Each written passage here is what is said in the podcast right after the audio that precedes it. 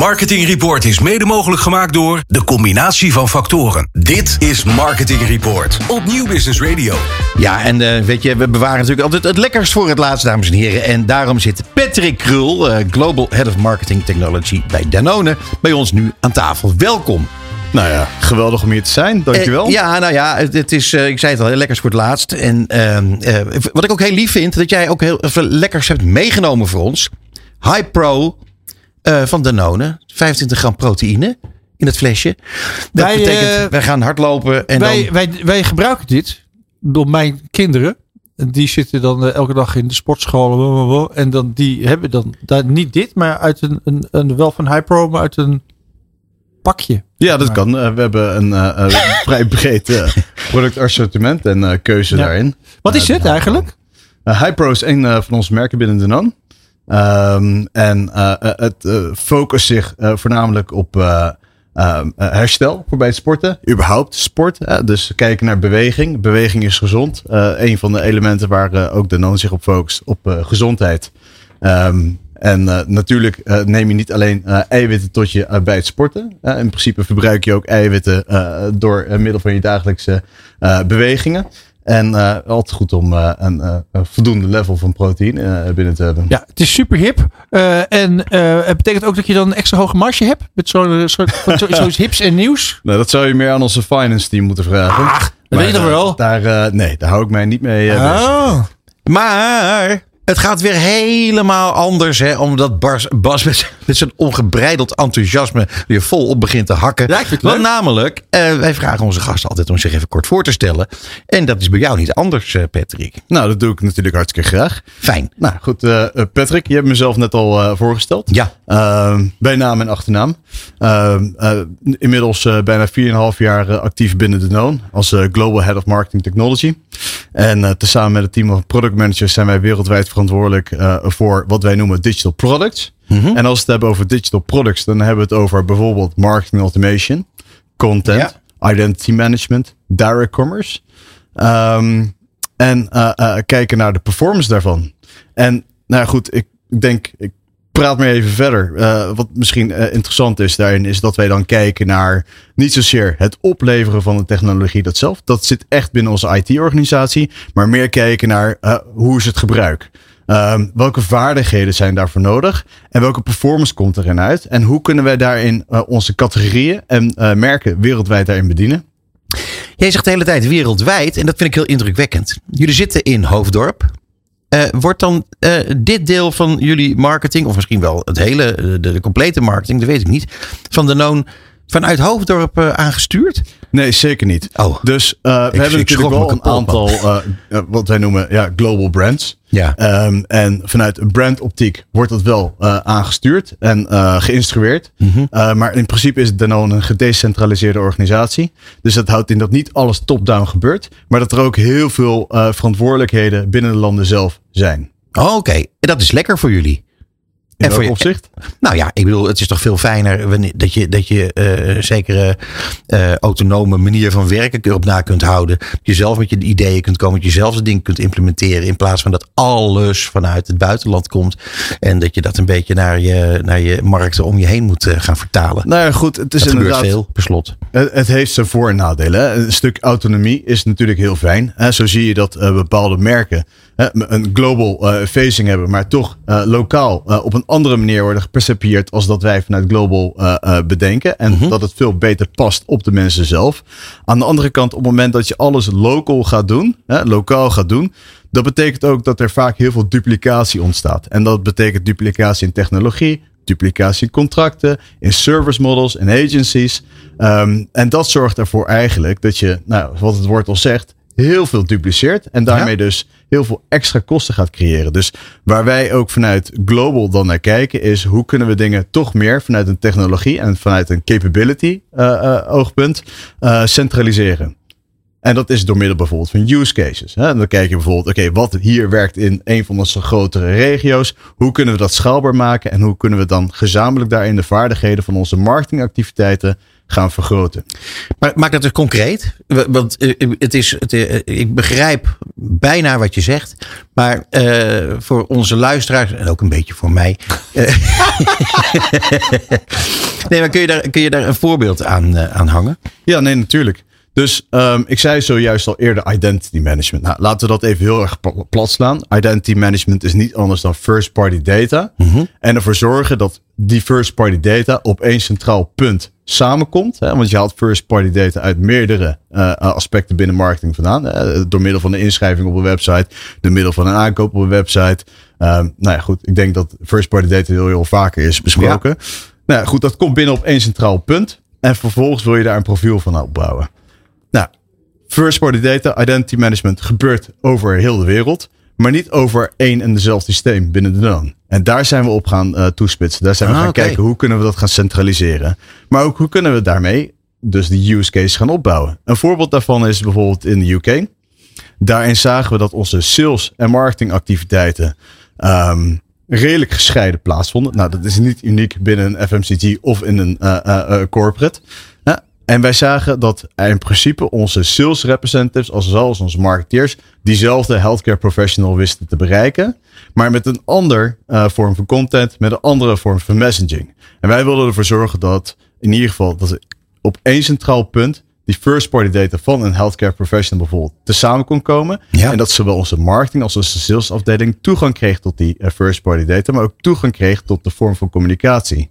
En zo, kunnen, zo konden we in principe dingen veel meer gaan centraliseren. En zo konden we ook gaan faciliteren. Want nu wist een sales representative wat de marketeer deed en vice versa. Ja, het is, ja ik, ik moet je zeggen dat ik kan me jouw opwinding van plezier eh, eh, wel, goed eh, wel goed voorstellen. Want de mogelijkheden worden steeds beter. Het wordt steeds interessanter. Uiteindelijk steeds effectiever.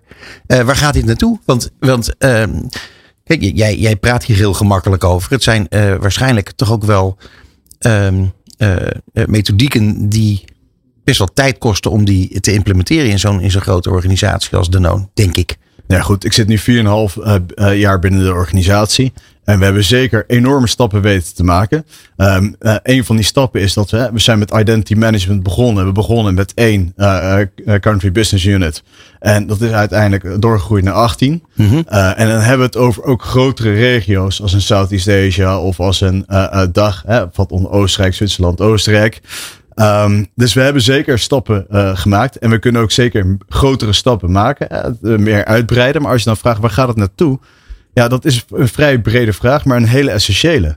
Want in principe, first party data, iedereen kent de term. Mm-hmm. Maar hoe maak je dat effectief in je marketing? Hoe zorg je ervoor dat uh, binnen je communicatie, en dan kijken we naar onze brand manager, als we kijken naar ons marketeer. Hoe zorgen we ervoor dat die first party data echt tot zijn recht komt en dat die hele journey van de consument daarin wordt meegenomen. En dat houdt in bijvoorbeeld, als je met je brandmanager in gesprek bent, dat diegene ook content moet hebben voor elke fase, elke micromoment waar die consument daadwerkelijk in zit. Ja. En daar zijn ze tot nu toe, um, uh, zowel binnen als buiten de noon, nog niet heel erg specifiek op toegespitst. Uh, je ziet het misschien binnen startups. Zie je Jij kan niet wachten. Ik kan niet wachten. Nee. Ik kan niet wachten. Nee, dat want, heb ik in de gaten. Ja, want het zijn toch die micromomenten. Het gaat niet alleen om het bereik ervan. Een brandmanager kijkt vaak en veel naar de KPI's van bereik. Hoe zorgen we voor een zo groot en effectief mogelijk bereik. Maar het gaat ook om wat ga je daar, daarop volgend doen. Wat, wat als je iemand hebt bereikt? En wat zijn dan de vervolgfases daarin in de directe aankoop of aan de loyalty? Hey, dit hele vakgebied, dat blijkt nu ook, we hebben het er nu uitgebreid over. Of jij, mag ik wel zeggen. Uh, het wordt allemaal steeds complexer. Dat betekent dat, en de ontwikkelingen gaan keihard kun je datgene wat jij wil, of jij met je team wil implementeren, uh, kan het bedrijf die snelheid aan? Want namelijk het volgende staat natuurlijk al te wachten, neem ik aan. En daar kan jij waarschijnlijk ook nog iets over zeggen. Nou ja, goed. Kijk, uh, de snelheid wordt echt daadwerkelijk bepaald door de vaardigheden die je hebt. Mm-hmm. Um, en daar moet je het ook op toespitsen. Dus heb je die vaardigheden vandaag de dag niet, dan moet je daarop gaan investeren. Maar dat doe je niet door vandaag de dag direct op AI of op Sora-lancering te gaan focussen. Mm-hmm. Um, ik neem aan dat Sora zojuist is langsgekomen. Zeker. In een eerder ja, gesprek. Ja, nog. Nou ja, goed. Kijk, daar komt erop neer. Het wordt dadelijk gelanceerd. Tot nu toe wordt het getest. Uh, dan kan je dadelijk je eigen videoproducties gaan opstellen. Maar het gaat er wel om dat je de juiste prompt neerzet. Hè? Dus dat je de juiste beschrijving gaat geven. Het gaat er ook om dat die data misschien gebruik maakt van ook je eigen data. Nou, heb je daar je data engineers voor beschikbaar? Heb je daar je data architect voor nodig? Nou, dan heb ik het nu in één keer over een wat meer specifiekere doelgroep. Maar het gaat wederom weer over de hele linie. Want ook je brandmanager moet begrijpen dat zo'n uh, zo'n oplossing waarde kan gaan bieden en hoe dat dan waarde moet gaan bieden. Dus over je gehele linie, over je gehele bedrijf moet je altijd kijken welke vaardigheden we hebben vandaag en hoe stapsgewijs komen we naar het volgende niveau. Zonder dat we in één keer een hele grote stap maken, maar de vaardigheden niet hebben, maar de investering wel hebben gedaan. Hebben jullie nou ook het grote probleem dat je heel moeilijk aan mensen kan komen die dit soort vaardigheden uh, bezitten? Nou ja, goed. Kijk, eh, als je tegenwoordig op LinkedIn uh, uh, kijkt, dan zie je natuurlijk mensen met een AI-ervaring van 15 jaar. En dan heb je al AI-managers die al 30 jaar ervaring hebben. AI is natuurlijk niet iets nieuws. Mm -hmm. het bestaat eigenlijk al 30, 40 jaar. Um, en uh, hoe mensen het, het dichtst begrijpen is tegenwoordig machine learning. Machine learning is ook niets anders dan AI. Maar vergis je niet, ook daarvoor heb je wederom bepaalde profielen nodig. Mm -hmm. um, is het lastig om die profielen te krijgen? Ene, enerzijds ja, want het is een uh, behoorlijk hoog competitieve markt. Anderzijds gaat het ook om welke investering durf je en wil je daarin maken. He, als, als onderneming. Als onderneming. Ja. En dan ga je kijken naar hoe kunnen we investeren in onze eigen mensen. Nou, binnen Danone doen we dat ook. Uh, binnen Danone hebben we wat wij noemen Campus X. En staan we ook naar de buitenwereld heel bekend om het feit dat we ons team en onze mensen behoorlijk sterk trainen. En okay. dat is zowel op AI als op policies. Um, uh, want wederom met AI, wat kunnen we wel, wat kunnen we niet, is behoorlijk sensitief. Uh, maar ook op wat is marketing en hoe kunnen we als bedrijf ons marketingniveau verhogen. Dus het gaat enerzijds om uh, investeren, anderzijds om ja, het vinden van de juiste profielen, ook al is het een hoogcompetitieve markt. Ja, en die mensen die, uh, die worden natuurlijk door, door andere partijen heel vlotjes weggekocht. Zeker als jullie ze zo goed opleiden. Of valt dat mee? Nou ja, goed. En, en dan gaan we het meer hebben over uh, um, uh, employee loyalty. Ja. Uh, ja. ik zit er zelf 4,5 jaar. En Dano is het beste en mooiste bedrijf waar je zou kunnen en willen werken. Dus um, ik ben ook wel Vind een beetje Vind je het lang, 4,5 jaar? Um, nou, vergeleken met de mensen die binnen Danone zitten, dan zit ik er relatief kort. Oké, okay, maar je gaat nog niet weg? Nee, zeker niet. Kijk, Bas die ja, wil iets vragen. Vraag. Kijk. Ja, ja. Danone is een uh, Frans bedrijf, toch hè? Ja, ja, nou ja en, voor uh, oorsprong uh, Catalaans. Uh, oh. Maar uh, ja, dus uh, behoorlijk lang geleden. Ja. Maar uiteindelijk is het een Frans bedrijf. Zeker. Dus vanuit Paris worden hele zaken uiteindelijk aangestuurd. merk daar iets van? In de, wat, is, wat is er Franse rug aan de, de dagelijkse operatie bij jullie? Nou ja, kijk, ik zit Moet zelf... jij bijvoorbeeld Frans kunnen spreken in jouw functie? nou ja, goed. Kijk, um, uh, het is altijd handig op het moment dat je de cultuur en de taal spreekt. Hè? De cultuur kent en de taal spreekt. Uh, maar Danone heeft in principe drie headquarters. Eentje in Singapore, eentje in uh, um, Amsterdam en eentje in Parijs. Wow. En um, in dat, dat geval, wist ik niet. In dat geval is eigenlijk gewoon de meest gebruikte taal is gewoon Engels. en die, die taal voeren wij dus ook. Dus je hoeft geen Frans te spreken. Dus je hoeft geen Frans te spreken. Ah, nee. Dat is, is wel een mooie taal. Uh, ja. een waanzinnig mooie taal. Er is Zeker. geen woord Frans bij, zou ik willen zeggen. Uh, als je kijkt naar die uh, technologie en data. we hadden het al even over dat het allemaal zich heel snel ontwikkelt. Is er iets waarvan jij zegt van het eerste waar we tegenaan gaan lopen in, de, in de nabije toekomst is dat of dat? Nou, dat vind ik een hele goede vraag.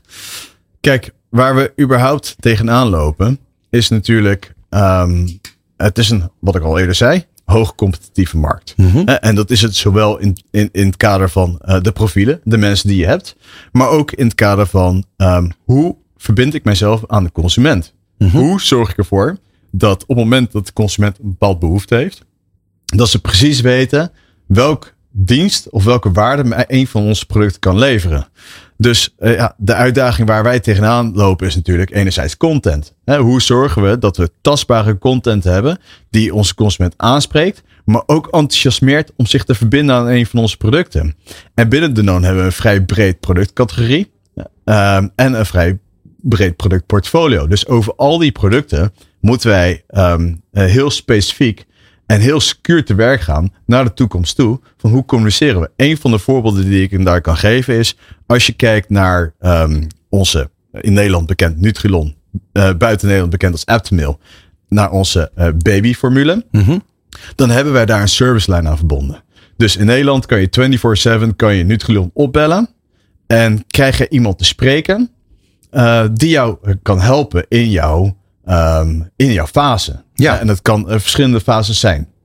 Um, Tuurlijk. En in die fase. En een hele belangrijke. Absoluut. En, Ja. en dat is nu een persoon. Maar dat zou ook een AI-chatbot kunnen zijn.